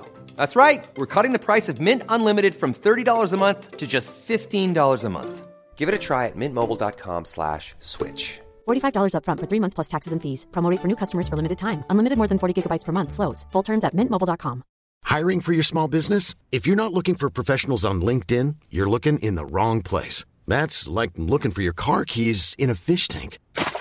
LinkedIn helps you hire professionals you can't find anywhere else, even those who aren't actively searching for a new job but might be open to the perfect role. In a given month, over 70% of LinkedIn users don't even visit other leading job sites. So start looking in the right place. With LinkedIn, you can hire professionals like a professional. Post your free job on linkedin.com slash people today. Sì, sì, sì. Con gli Ma avari, poi la vincono quindi. con gli avari e hanno capito che gli avari erano più forti di loro, quindi hanno capito che in qualunque momento sì, potevano essere sconfitti. Eh, Esatto. Infatti loro si alleano contro i Gepidi, vincono da soli contro i Gepidi, eh, infatti poi c'è Conimon, insomma, è tutta quella storia solita che sappiamo già. Eh, comunque sì, vengono spinti dagli avari, insomma, che sono una popolazione, come dici tu, beh, ne, spieg- ne parlerai tu magari più avanti, però diciamo che sia stata una popolazione anche fondamentale per l'impero bizantino e per i longobardi stessi, ad esempio per l'uso della staffa, pare che arrivi da lì. Sì, lo, lo dirò sicuramente, ma è, è una cosa, è una cosa fantastica questa, insomma. Non ho fatto è spoiler, spero. documentata. Questo ha fatto la storia, ha cambiato completamente la storia. Certo. È, è interessante perché gli Unni portano l'arco, ovviamente, degli Unni e, e poi di nuovo da questa fucina dei- delle innovazioni della steppa eh, porta la Esatto. staffa in Europa. Sì. Ehm, senti, quindi la, la cosa interessante che tu hai già detto, no? che la prima fase non sembra esserci particolare violenza nella conquista, de- nella prima conquista, quella dell'Italia, eh, si potrebbe dire la- l'Italia transpadana, quindi a nord del Po, no? Sì. Eh, il vescovo di Treviso viene ad accogliere il Sì, re. Felice, sì. Sì, Milano cade quasi senza colpo ferire. L'unica ci dice eh, Paolo Diacono che Pavia resiste tre anni, cosa che io sinceramente dubito. No, assolutamente Eh, per- impossibile. Perché sembra Ravenna, proprio a me sembra proprio Esatto. la storia di Ravenna e di, e di Teodorico. Quindi Esatto, proprio bravissimo, hai fatto un esempio calzante, esatto. magari saranno stati tre mesi, eh, un Ecco, assedio. un po' di più degli altri, insomma. Sì, insomma, qualche, qualche- un po' di tempo, insomma, però non- non penso certo tre anni. Comunque, insomma, l'Italia transpadana viene, tra virgolette, conquistata in modo, tra virgolette, quasi incruento, no? La questione è, dove erano i bizantini? E, mo- e- infatti molti si dicono, ma, ma- ma perché? Ma evidentemente lo usano come prova per dire, ah, i bizantini non, non hanno difeso il nord Italia, quindi questo vuol dire che li hanno invitati. E io non sono d'accordo, però tu puoi Eh. essere d'accordo, eh, io... No, nel senso Marco, questa è una delle possibilità, nel senso difficilmente è così, nel senso diciamo che loro hanno una strategia militare che Zanini l'ha spiegato benissimo nella, nelle Italie bizantine, dice sostanzialmente che il Po viene visto come un limes, come era un po' il Danubio. Sì. Si costruiscono quelle fortezze a controllo della terra, eh, della terra limitrofa, fanno arrivare i Longobardi dove non, esempio, scappano, sostanzialmente, si ritirano nelle fortezze o in queste zone strategiche che loro avevano già definito e lasciano pascolare i Longobardi dove, dove non possono Esatto. difendere sostanzialmente. Dove, dove non possono difendersi. Loro sono... Ma solo dove non possono difendersi perché... Certo, eh, certo. Perché, per esempio, la- tutto il litorale veneto viene difeso con i denti. Quindi, Per lungo eh, tempo, per lungo per tempo. lunghissimo tempo. Sì, Esatto. eh, Padova, Oderzo sono, sono città lagunari, sono città proprio de- della, della parte continentale del Veneto, eppure vengono difese a lungo. Esatto. Quindi l'idea che mi sono fatto, come hai detto tu, è che lì dove possono lo difendono, lì dove ha senso strategico lo difendono, eh, lì dove non ha senso strategico fanno un po' come durante la guerra greco-gotica, Eh, se non si può difendere, pace, lo si- li si lascia pascolare e poi prima o poi io mi immagino che loro abbiano pensato prima o poi avremo le forze, Esatto. come abbiamo fatto con i Goti, Esatto. per, per esattamente distruggerli. così. Esattamente così, è una strategia tendista. Allora, devo premettere anche il fatto che prima di fare questo, di mollare l'osso, diciamo, c'è un tentativo di risposta. Io ho scritto anche un articolo a riguardo e riguarda Sì. un po' la spedizione di Baduario che sostanzialmente è l'ultimo tentativo, infatti l'ho chiamato per, prima di eh, mollare l'osso, l'impero costituisce un esercito importante, eh, verosimilmente composto da almeno 7, 8, forse 10.000 uomini, probabilmente 7.000 la cifra esatta, eh, l'ultimo grande corpo che riescono a soldare tra, tra Italia, un po' le province illiriche, insomma un po' le province anche greche, insomma, eh, riescono a mandare questo uomo che era un uomo fidato del- dell'imperatore, ma lui f- fallisce miseramente. E questa non è raccontata da nessuno, c'è solo una fonte che la racconta e la racconta raccontando altre cose, cioè nella guerra, nella battaglia è morto Baduario. È morto Baduario, ecco, sì. ecco, lapidario. Su questo io ci ho costruito un articolo prendendo altre fonti, cioè, facendo le supposizioni militari, insomma, ecco, questo è stato l'ultimo tentativo. Quindi se devo dire che i bizantini hanno tentato di difendere l'Italia, sì, questo è il tentativo Baduario. Non, non ce la fanno, non riescono a vincere. Una battaglia- ricordiamoci che sono tutte battaglie campali. Se dobbiamo pensare, tu parlavi della guerra gotica prima, in Arsete lui vuole stanare a differenza di Belisario, lui vuole la, campagna, camp- vuole la battaglia campale e la ottiene alla fine, no? Busta Galloro è la battaglia Sì, campale sì. per eccellenza. Però gli Ostrogoti no- no- non vogliono le battaglie campali perché sanno di perdere, è un po' come i Longobardi, non è detto che accettino sempre no? questi popoli barbarici, quindi in questo caso accettano la battaglia, verosimilmente accettano, si, si pensa accettino, Sì, sì, sì. e la battaglia comunque dà esiti negativi e Baduari viene ucciso e sterminato l'esercito. Gran parte dell'esercito di Baduari è composto anche da Longobardi a favore dell'impero, eh, questo dobbiamo ricordarlo, Sì, ne- parleremo anche dopo, insomma, qui parte integrante dell'esercito è, è, appunto proviene da filo longobarde. Dopo quello che, come hai detto tu, dove si può difendere, ad esempio, già detto tu, Oderzo, Padova, ma anche l'isola Comacina, eh, la Liguria, eh, per non parlare del famoso corridoio bizantino, insomma, quello che fa a Ravenna, che collega Ravenna a Roma, insomma, hanno, fa- hanno combattuto, hanno usato tutte le loro forze per difendere. È ovvio, poi eh, è una provincia di confine, una provincia distante, poi dovete pensare che persiani, eh, persiani, slavi, insomma, eh, arabi poi, insomma, tutto hanno fatto per eh, distogliere l'interesse bizantino all'Italia. ecco. Io ritengo, vista le sfide militari che affrontò Costantinopoli nel VII e nell'VIII secolo, ritengo un miracolo che sia durato così a lungo. l'Italia, l'esarcato, l'Italia bizantina, perché le sfide militari avrebbero dovuto dire abbandoniamo tutto e concentriamo tutto su- sui fronti davvero vitali per l'impero, eppure eh, insomma sono riusciti a resistere così a lungo, quindi secondo me dimostra tutto meno che disattenzione, cioè, cioè, attenzione per quanto possibile, ecco, mettiamola così, non so se sei d'accordo. Cer- cer- assolutamente sono d'accordo. E, mh, dobbiamo pensare anche che quando poi eh, i vescovi chiederanno aiuto o comunque sarà chiesto aiuto da parte diciamo, dell'Italia mh, all'impero, che di cui loro sono assolutamente convinti, eh, nel senso loro sono a favore dell'impero. Eh. E chiedono aiuto e l'imperatore dice io non posso mandarvi uomini, posso mandarvi denaro. E con il denaro sono riusciti a fare un bel po' di cosucce, insomma, ecco, casomai ne parliamo nel dettaglio, però insomma eh, è stata una strategia diversa perché sì. i bizantini sono un popolo come erano appunto i loro predecessori, i romani in generale, appunto come già detto, che badavano molto al sodo, quindi guardavano, volevano evitare di perdere troppi uomini, insomma, preferivano utilizzare la moneta per comprare capi barbarici. Insomma, lo, lo certo. strategico certo. che insomma, viene scritto in questo periodo ne è ben consapevole, insomma, l'autore di questo, di chi ha scritto il libro, verosimilmente Maurizio, l'imperatore Maurizio, che dice che i popoli dei capelli biondi sono facilmente corrompibili, ecco. Diciamo sì, sì, sì, sì, beh, eh, io ne ho già parlato lo Strategicon perché è veramente un libro fantastico. Eh, ma in generale tutte le mosse de- imperiali contro i Longobardi a me risultano logiche. Perché eh, se non sei abbastanza forte, difendi quello che è difendibile, le linee difendibili. Eh, semina zizzania tra i tuoi nemici, loro causeranno probabilmente, non so se tu sei d'accordo, ma la morte dei primi due re e insomma lo zampino imperiale mi sembra che è molto evidente. probabile. Sì, insomma, quindi, cioè, semina zizzania, frammenta, compra i, fra di loro, alcuni di loro per farli venire dalla, dalla tua parte, cosa che è documentata dalle fonti, dall'archeologia compra i loro nemici franchi per intervenire e cercare di, di, insomma, di, di creare gli altri problemi. Insomma, mettono in campo una serie di, iniziative, no? per... Loro avevano un servizio di intelligence, come potremmo dire adesso, molto molto efficace.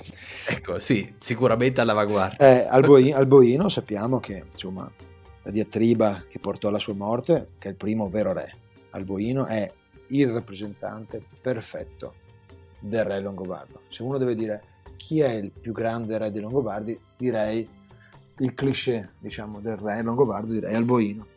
Lui infatti viene ucciso subito perché appunto beh, lui diciamo, perde il, carisma perché non combatte.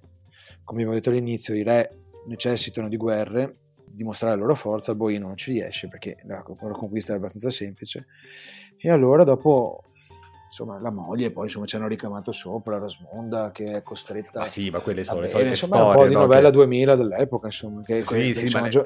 Paolo Diacono è, è, veramente una grande diciamo, diciamo è affascinato dalla novella 2000 dell'epoca insomma comunque ci racconta questi dettagli insomma Ma lo facevano gli autori romani sempre. Certo. Se c'era uno veniva ucciso, era certo. sempre perché c'era una donna che oh. aveva fatto qualcosa, una storia di letto, le corna, eccetera. Sono, sono i cliché di, del periodo, infatti. Allora, e su questo, però, attenzione, sappiamo una cosa importante da, da, da Paolo Diacono. Allora, il primo che eh, Rosmunda ha un complice, che è il Mickey, diciamo per te, uh-huh. insomma, potremmo discutere, ma non sarebbe noioso. Però l'unica cosa che sappiamo è che intanto in Italia a Ravenna c'è un capo, che, un, che lui lo chiama appunto Longino, ma è una specie di prefetto sostanzialmente, no? Quindi è lui che li chiama e dopo li fa fuori a Ravenna. Quindi verosimilmente la dimostra che i bizantini non ci hanno messo il, il, il naso. Eh, sì, sembra proprio i servizi segreti, no? Che puliscono l'operazione. Dopo una volta, esatto. una volta fatta l'operazione, adesso uh, ripuliamo eh sì, il corpo del reato. il, il, corpo del reato, i, nodi sparsi. Sì, diciamo. esatto. E l'interessante è che, ad esempio, che la figlia poi di Alboino, l'unica figlia, andrò in sposa a Nordulfo, che magari ne parleremo dopo, e che è importante, ed è un Longobardo, un Longobardo però che divenne poi eh, un, patricius, insomma, bizantino. Quindi, mh, mm, e lui scappa, va a Costantinopoli, dove fuggono? Longino manda Nordulfo con eh, la figlia di Alboino e il tesoro dei Longobardi, li, li manda a Costantinopoli e poi a combattere in Oriente, se non sbaglio. Sì, e dopo quei soldi là vanno a combattere, sì, servono per combattere con Giovanni Mistacon, eh, che sembra un cognome veneto, in effetti, però è un cognome greco, a combattere in Oriente i persiani, sì. Sì, eh, ovviamente questo ce lo dobbiamo sempre ricordare. Quando vediamo, ah, ma perché i bizantini non fanno un po' di più? Ricordiamoci che stanno combattendo in contemporanea contro i persiani e poi, se non sbaglio, anche contro gli avari, proprio quasi in contemporanea. Questo è un po' Giustino II, che non è proprio Sì, un genio. eh, perché non paga, non paga i, i dazi, insomma, non paga i soldi che aveva promesso a tante popolazioni, insomma, vengono un po' alle mani. Però diciamo che il problema grave dell'impero sono sostanzialmente l'impero persiano. Eh sì, c'è Cosro che eh, inva- conquista Dara, mi ricordo. Poi quindi- insomma è una situazione molto precaria e dobbiamo pensare che i bizantini hanno combattuto su mille anni di storia, hanno combattuto praticamente sempre per la loro esistenza e Costantinopoli ha subito 11 assendi. Per Esatto, dire, esatto. quindi, cioè, non- non- tutto possiamo dire ai bizantini tranne che non fossero dei soldati valevoli. Insomma, ecco.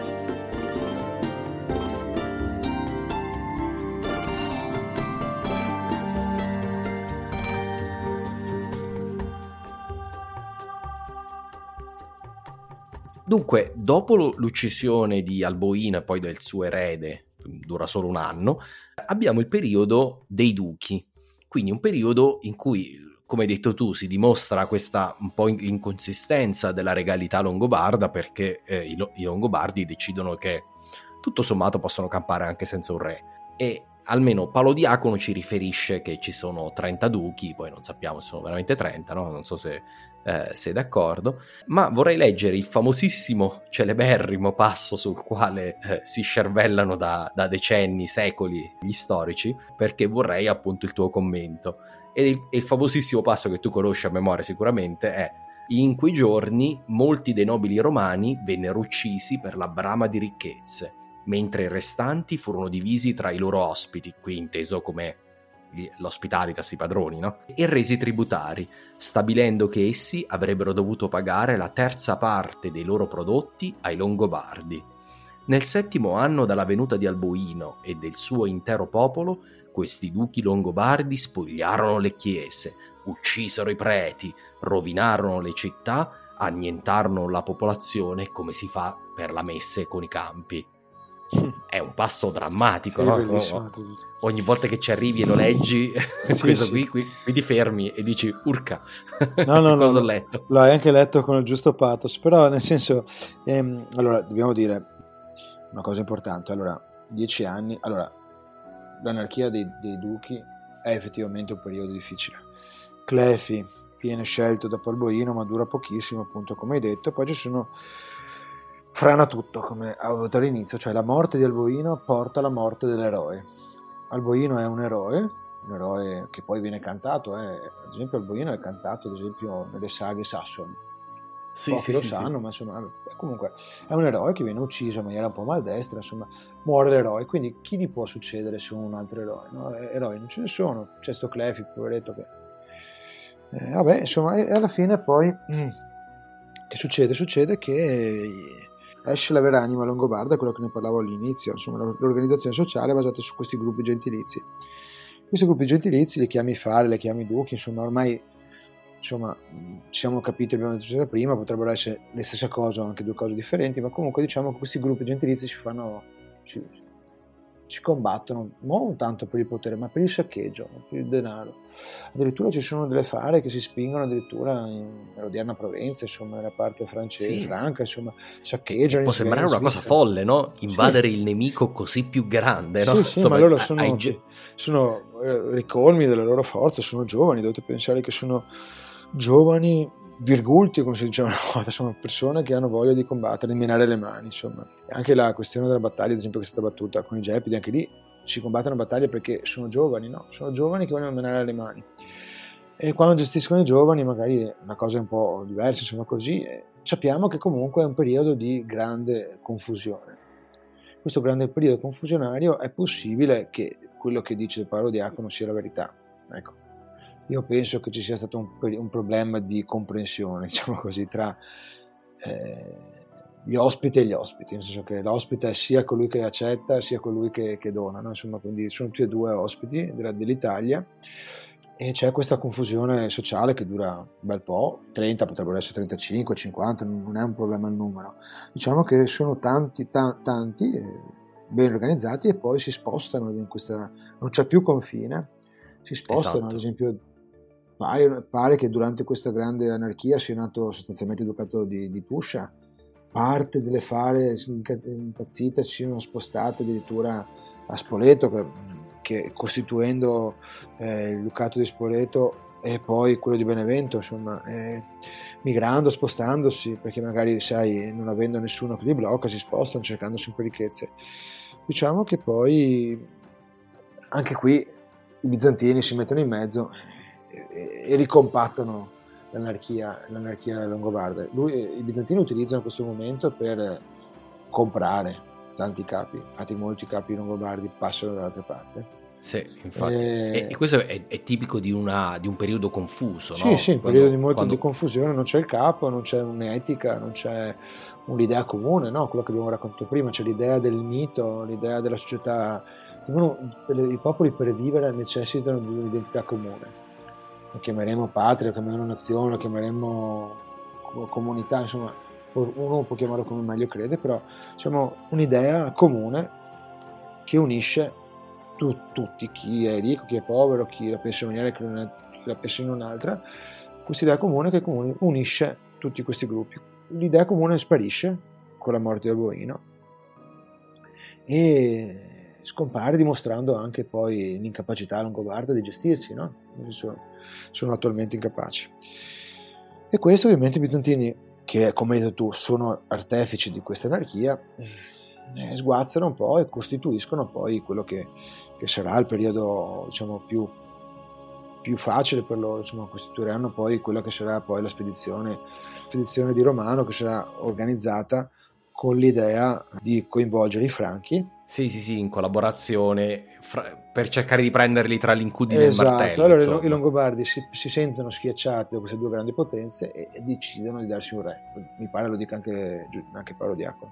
È paradossale come i bizantini sembrano essere all'origine sia eh, del periodo di confusione, quindi come agenti, diciamo, eh, uccisori del, del re e poi anche dei ricompattatori, perché la, la, pressione esercitata alla fine convince i duchi che effettivamente hanno bisogno di un re. Esatto, ma è questo che stavo dicendo, ehm, stavo dicendo all'inizio, no? Cioè, eh, le entità strutturate, socialmente evolute, so- società che hanno eh, una, un'economia strutturata, un'economia basata sul denaro e sugli scambi, non hanno problemi a forzare più o meno velatamente le altre popolazioni. No? Quindi con i Longobardi è un gioco facile.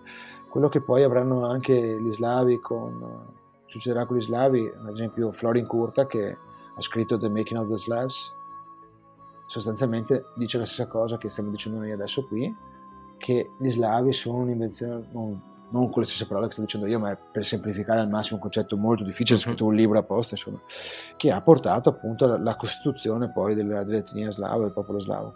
Quindi mh, anche qua, eh, come hai detto tu, i bizantini fanno sostanzialmente tutto, cuciono, distruggono, li mettono in piedi, un po' insomma come facevano i loro, i loro, i loro genitori, insomma, che, sono, che dicevano appunto che divide et impera e così governavano tutto, no? E, così fanno, anche i romani d'Oriente fanno la stessa cosa. Però hanno fatto i conti senza l'oste, diciamo. Eh sì, eh sì, perché non gli è andata tanto bene. eh, diciamo che per un periodo gli è andata anche abbastanza bene, però diciamo poi ecco, una piccola parentesi che, mm, che, volevo fare sono sulla costruzione dei ducati. Mm, ci sono su, parlavamo di questo periodo di anarchia, ci sono varie teorie, no? Sì, ecco, su, su Ducato e Spoleto anche qui abbraccio la teoria di, di Bognetti, che insomma ha scritto tanti anni fa, però su questo è ancora insuperato, che pensa che sia una scheggia impazzita di questo Faro Aldo, no? Faraldo, Faraldo, insomma, che poi ricorda un po' fare, insomma.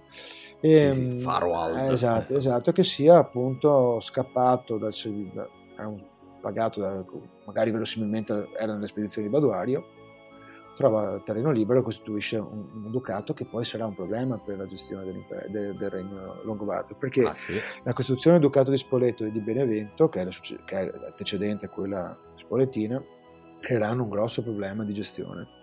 Eh, infatti i ducati di Spoleto e di Benevento furono due ducati sostanzialmente indipendenti, se non togliamo il periodo di quello fatto Ottando, ma anche già sotto, ehm, sotto ad esempio anche Autario, sotto anche dopo vedremo anche con, con Rotary, insomma ci sono delle volte re forti impongono la disciplina.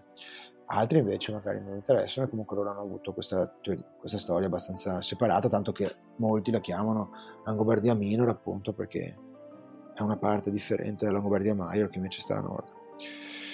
Ecco. E comunque questo segna vera, il vero peggioramento della, eh, della, situazione strategica per i bizantini, perché eh, fin quando potevano tenere la linea del Po oppure comunque avere insomma la, la Liguria, la, la, Romagna, eccetera, a contenere i Longobardi è un conto, ma quando ci sono i ducati eh, che, più a sud che mano a mano es- si allargano tra l'altro e attaccano indipendentemente dal, dal, regno più a nord, questo diventa veramente difficile da gestire.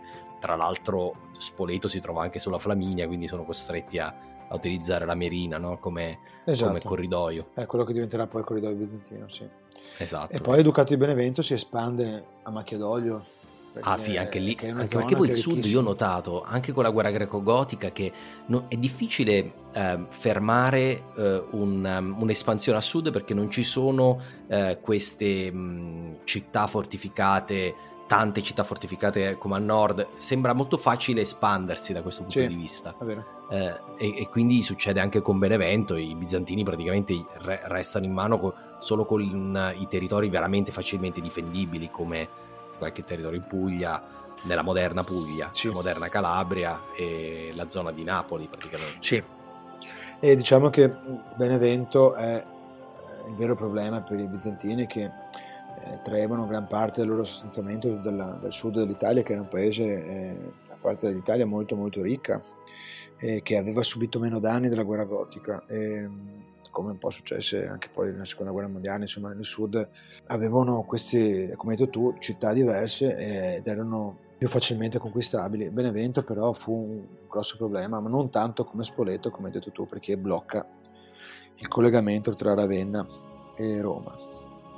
Per esempio anche Spoleto nasce a Riulfo, Ariulfo è un warlords al servizio di Bisanzio, combatte in Oriente con Nordulfo, come ho detto prima, e Giovanni Mistacon nel battaglio nella guerra contro i persiani. Da poi lui viene mandato dall'esercito eh, con questa grande spedizione che viene organizzata nel 590 per riconquistare l'Italia. Dopo Baduario c'è questa battaglia che è il 590 di, di, di, Romano, una grande opera strategica viene fatta a livello militare, quasi perfetta. Lui era un militare, Romano era un militare, e organizza questa grande spedizione e, si, e utilizza Riulfo Ariulfo poi una volta che, beh, facendola semplice, Romano non vince perché i franchi non fanno la loro parte, così esatto. dice, i bizantini dicono questo, i franchi dicono invece che i bizantini non hanno fatto I, la loro. I franchi dicono l'opposto. Poi... Come sempre, sapete che ci sono sempre i vincitori e, e, i pavidi, insomma, ecco, quindi ci sono sempre così nella vita.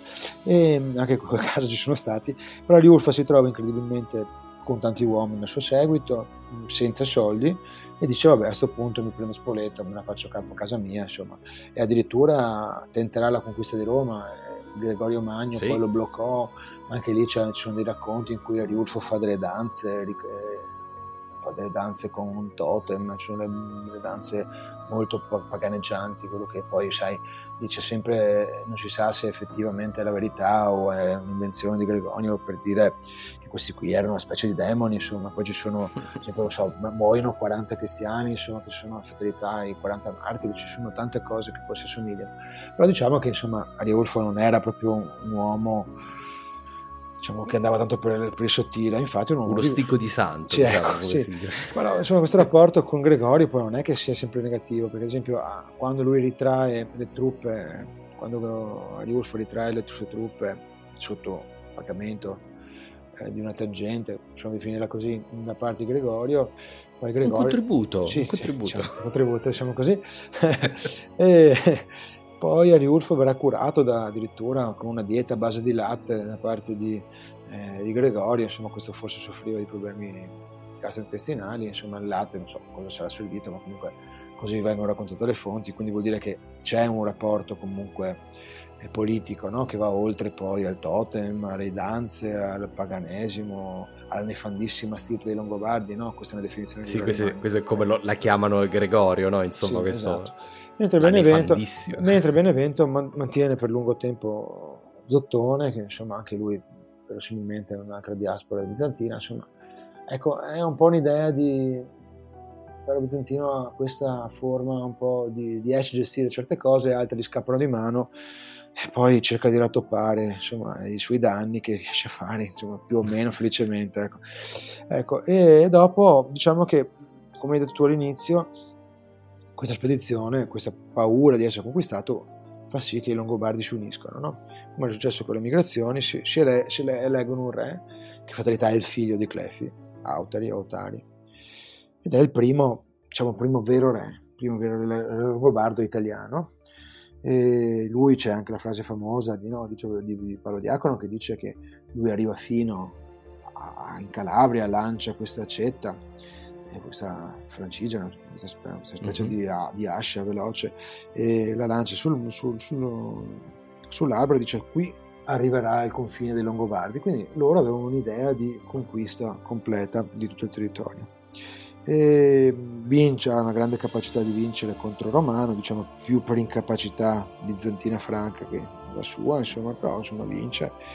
E la cosa che fa, diciamo, è più ricordata per tante cose il matrimonio con Teodolinda, che è quella è una delle cose, diciamo, la vera è la svolta sì, della la, storia la, la, vera frattura storica che hanno i Longobardi secondo il mio punto di vista. E Teodolinda è una bavara insomma l'odierna Austria, diciamo, circa, al di là del Brennero. E è una popolazione cattolica, vicina sempre ai Longobardi. Lei si sposa, non vedendo Autori, c'è tutto un discorso romantico, insomma, che lascio a, agli utenti che vorranno leggere insomma, un po' di Paolo Diacono, perché diciamoci la verità. È bello, eh, è bello, eh, possiamo lo dire. consiglio. Eh, è perché ma è, uno, ecco, è questo, ne abbiamo parlato con Francesco proprio tempo fa, che rende, insomma, lo leggereste mai Paolo Diacono? Sì, è un libro che potrei leggere come un romanzo storico, no? Perché? Perché è così Sì, bello? ma- Perché allora, posso- ha un'idea, no? Serve per raccontare una storia mitica, tutto bello, è un- uno dei pochi fonti Sì, è, è piacevole da leggere e io ti dico, guarda, a un certo punto quando ho letto il passaggio in cui lui racconta la storia della sua famiglia, eh, adesso un piccolo, una piccola deviazione, no? Eh, della sua famiglia, dell'avventura, del ritorno in Italia. Tu sai- sicuramente sai di cosa parlo, non vi preoccupate, ascoltatori, ve ne parlerò. Eh, mi, mi è sembrato veramente una cosa fantastica. Io mi sono fermato, l'ho letto a mia moglie. Stavo, legg- stavo leggendo a letto e dico: Guarda, questo te lo, devo far leggere. Ah, devo- insomma, è troppo bello. No, no, ci sono dei pezzi di, di Paolo Diacono che veramente sono da, da bestseller medievale, diciamo così. Veramente incredibile. Eh, e diciamo questo è Teodolinda è probabilmente, come dicevo all'inizio, la fautrice della costituzione del mito longobardo. È importante dirlo questo perché questa è una teoria ovviamente della scuola di Vienna, verosimilmente appunto avevo parlato con Francesco Borri, professor Borri, e mm, ne abbiamo parlato perché Teodolinda sappiamo tramite appunto Paolo Diacono che lei a Monza, che diventerà la nuova capitale, quindi Sì, la capitale questo- cattolica, no? Sì, contro, contro la capitale Diciamo- paga- eh, diciamo pagano non cattolica, di non, eh, non cattolica, eh, non cattolica di Pavia, esatto, e poi dobbiamo ricordare anche Verona, eh, che Verona era quella di Teodorico e anche di eh, Alboino, quindi Alboino aveva scelto Verona, quindi aveva scelto Teodorico, insomma, e, insomma tante altre cose, ci sono anche tanti discorsi da fare, però mm, non ci voglio, non voglio dilungare troppo. E Monza diventa la capitale cattolica, come hai detto tu, e qui ci saranno appunto, ci la costruzione di chiese, e dentro questa e lei si sente promotrice della cultura longobarda eh, perché ha capito che eh, la costruzione di un'identità comune, quella che un tempo eh, addirittura lo stesso Gasparri aveva interpretato come la SIP, cioè la comunità, la comunità pangermanica che poi non è mai esistita ma al tempo era affascinante come idea, lui stesso ha rinnegato questi studi fatti nell'83 e dice appunto quella riduzione di una comunità di idea un- sociale, insomma, di unità tra le diverse tribù che porterà appunto all'istituzione del regno. E, insomma, Sì, Guarda, posso fare una battuta, Nicola? Certo. Fatta la Longobardia, bisogna fare i Longobardi. Esatto. Mi- Giuro, mi è venuta adesso. ecco, diciamo che questa qui è proprio calzante. Grazie Esatto. Ci sta, eh, insomma. Eh, Cavour, eh, eh, esatto, Todolinda e Cavour. Esatto, era bionda anche lei. Ah no, non era Cavour, aspetta, non era Cavour, era No, comunque eh, altro... Sì, è attribuita a Cavour, ma non, è Cavour, no. aspetta, adesso non mi ricordo, ma, è, ma era uno dei insomma, piemontese. Sì. Comunque Tudelinda era, forse aveva anche lei la barba, come la tradizione dei, dei Longobardi donne, insomma, no, eh, diventa una Longobarda anche lei, sebbene sia appunto una bavara di origine, e, e appunto costituisce fa dipingere ad esempio e qua scopriamo ad esempio come si, come si vestivano come tenevano i capelli e tutta questa tradizione che verosimilmente è credibile e peccato che non sia arrivato niente a noi perché perché appunto avrebbe dimostrato tante cose. Sì, sarebbe stato bello se quel famoso mosaico, diciamo, di cui parla Paolo Diacono ci fosse arrivato, sarebbe stato molto bello. Sì. Senti, in tutta questa storia, una cosa di cui non abbiamo tanto parlato, abbiamo parlato tanto dei, diciamo, dei, dei bizantini e abbiamo parlato tanto uh, dei longobardi, non abbiamo tanto parlato dei latini. Sì. Ora ovviamente se uno si può dire tranquillamente i bizantini sono anche i latini certo. ed è corretto, però io vorrei per chiudere diciamo un focus sulla popolazione latina dell'Italia, sì. eh, quella soprattutto che rimane in territorio longobardo. Cosa succede allora? Perché eh, ovviamente qui sempre sapendo che non ci sono assoluti storici, no? Però so che ci sono varie scuole di pensiero, ci vuoi riassumere un po' quali sì. sono le posizioni? Allora, questo è stato un dibattito che ha interessato il mondo accademico da decine di anni fa e gli artefici e gli attori di questo dibattito accademico sono stati sostanzialmente Paul, De Logo e Gasparri e, e hanno un po' revisionato il rapporto conflittuale che è sempre stato propinato, insomma, o in, fatto intendere nella storiografia ufficiale di Longobardi, eh, di questo rapporto, diciamo, negativo, un rapporto negativo sostanzialmente conflittuale tra la maggioranza latina, cattolica, e la minoranza germanica, mariana. Ecco, e questo eh, diciamo adesso è stato molto molto molto ridimensionato per i motivi che avevo detto un po' prima, nel senso tanto per il numero. Non possiamo pensare che sempre la classe senatoriale è sostanzialmente scomparsa in Nord Italia. Sì, secondo me Italia. quella che veramente... Cioè, quella, diciamo, viene, pa- quella viene distrutta già nella guerra gotica. Poi dobbiamo pensare che anche la pneumatica sanzione permette ai senatori che vogliono cambiare aria di andare a Costantinopoli mantenendo esattamente la sua figura identica, quindi molti se ne sono scappati via no? pensando alla distruzione. Quindi i Longobardi arrivano, a differenza dei Franchi, che arrivano in una società che è già strutturata, quindi loro si mettono a capo dei capi vecchi, i capi romani, si mettono a capo i Franchi e diventano un, un, periodo, un, un governo eh, romano barbarico. In Italia questo non avviene perché manca lo strato sociale di base, quindi mancano, sì, mancano i, mancano mancano i senatori, i senatori eh. ma non solo i senatori, sì, manca un manca la classe dirigente, manca la no? classe dirigente, anche magari anche i soldati, magari i generali, i latifondisti, insomma, manca, manca, un po' di quello che doveva essere. Allora eh, c'è questo rapporto conflittuale che all'inizio sicuramente c'è, abbiamo già detto gli anni della, dell'anarchia, ma poi pian piano insomma, la situazione migliora, addirittura il periodo di Autaria, quello di Agilurfo, poi insomma ci saranno Paolo Diacono dice che addirittura ah, tutto è bello, tutto è felice, nessuno si uccide, volemo se bene. Ecco, questa è l'idea che un po' pare ci fosse, insomma, che una volta che i Longobardi sono stanziati, è sempre successo come operazione migratoria, poi si il sistema e poi dobbiamo pensare che grazie all'opera di Teodolinda e di, di poi a Girulfo, ma anche comunque di Autari, ci tenta una, almeno di andare d'accordo col Papa e quindi automaticamente anche con i cattolici.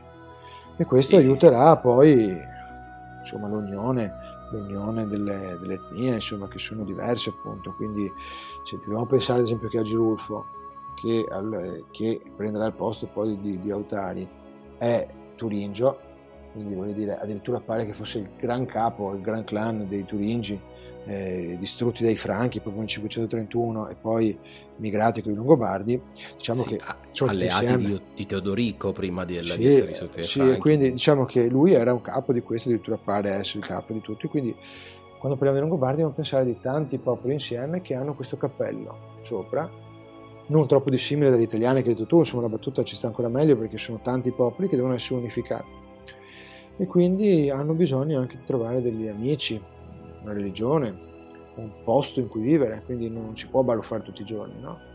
eh, come diciamo da noi Barufani, insomma, come parlava Goldoni, insomma. Ecco, quindi non, non, si può combattere, uccidere sempre, bisogna anche andare d'accordo da piano piano. Poi lo vedremo insomma, con le leggi, con le leggi di, di, di Rotary, insomma.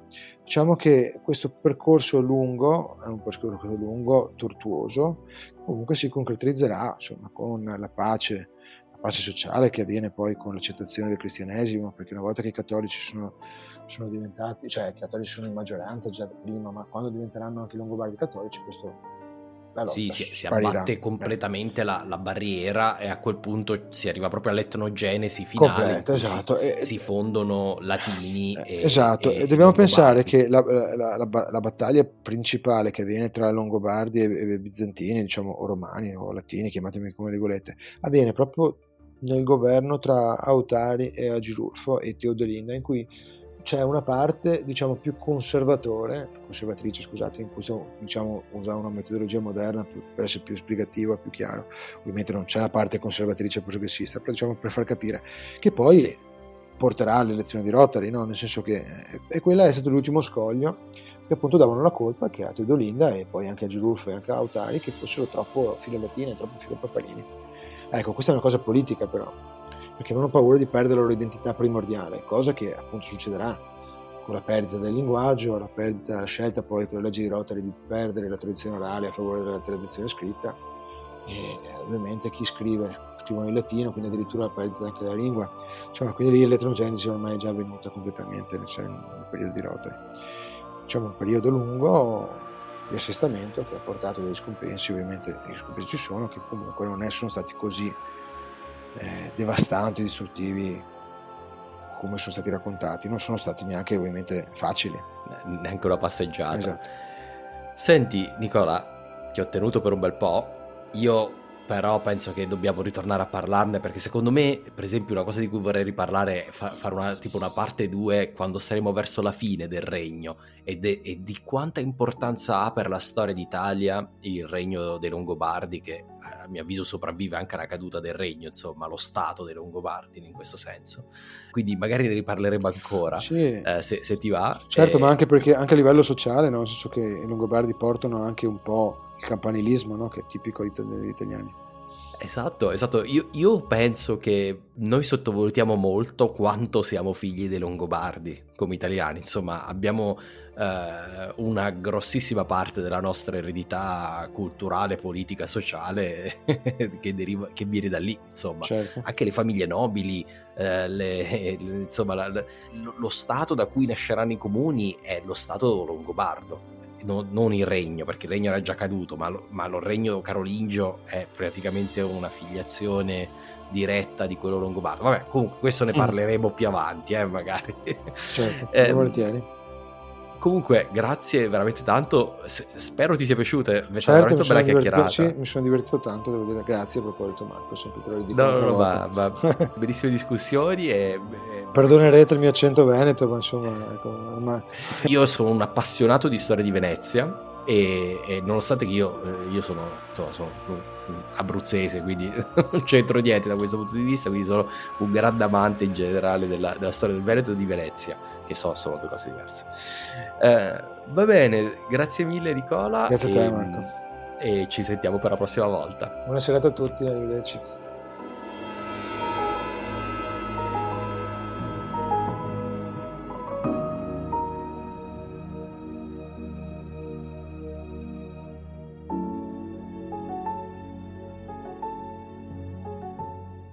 Questo è tutto. Ringrazio infinitamente Nicola Bergamo per il tempo dedicatomi.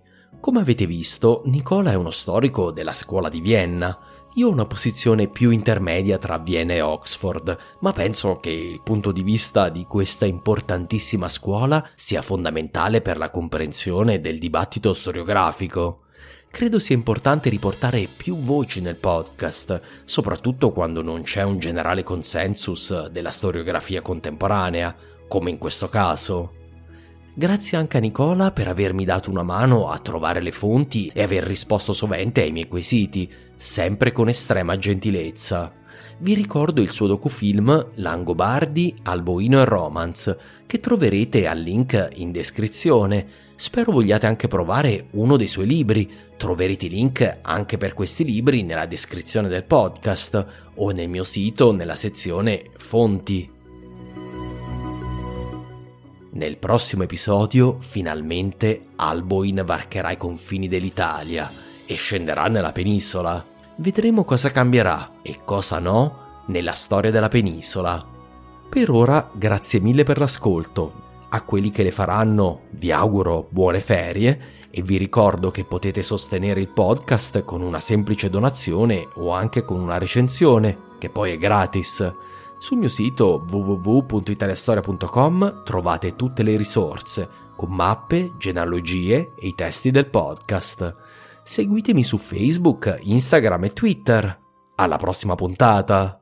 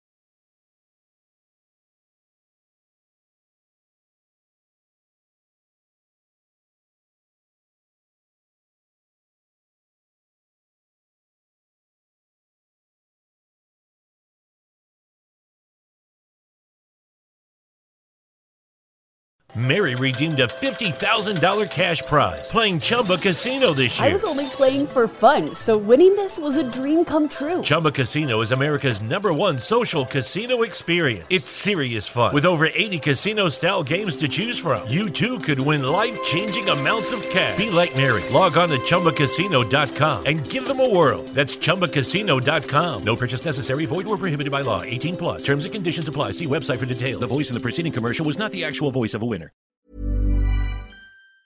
Mom deserves the best, and there's no better place to shop for Mother's Day than Whole Foods Market. They're your destination for unbeatable savings, from premium gifts to show-stopping flowers and irresistible desserts. Start by saving 33% with Prime on all body care and candles. Then get a 15-stem bunch of tulips for just $9.99 each with Prime. Round out Mom's menu with festive rosé, irresistible berry chantilly cake, and more special treats. Come celebrate Mother's Day at Whole Foods Market.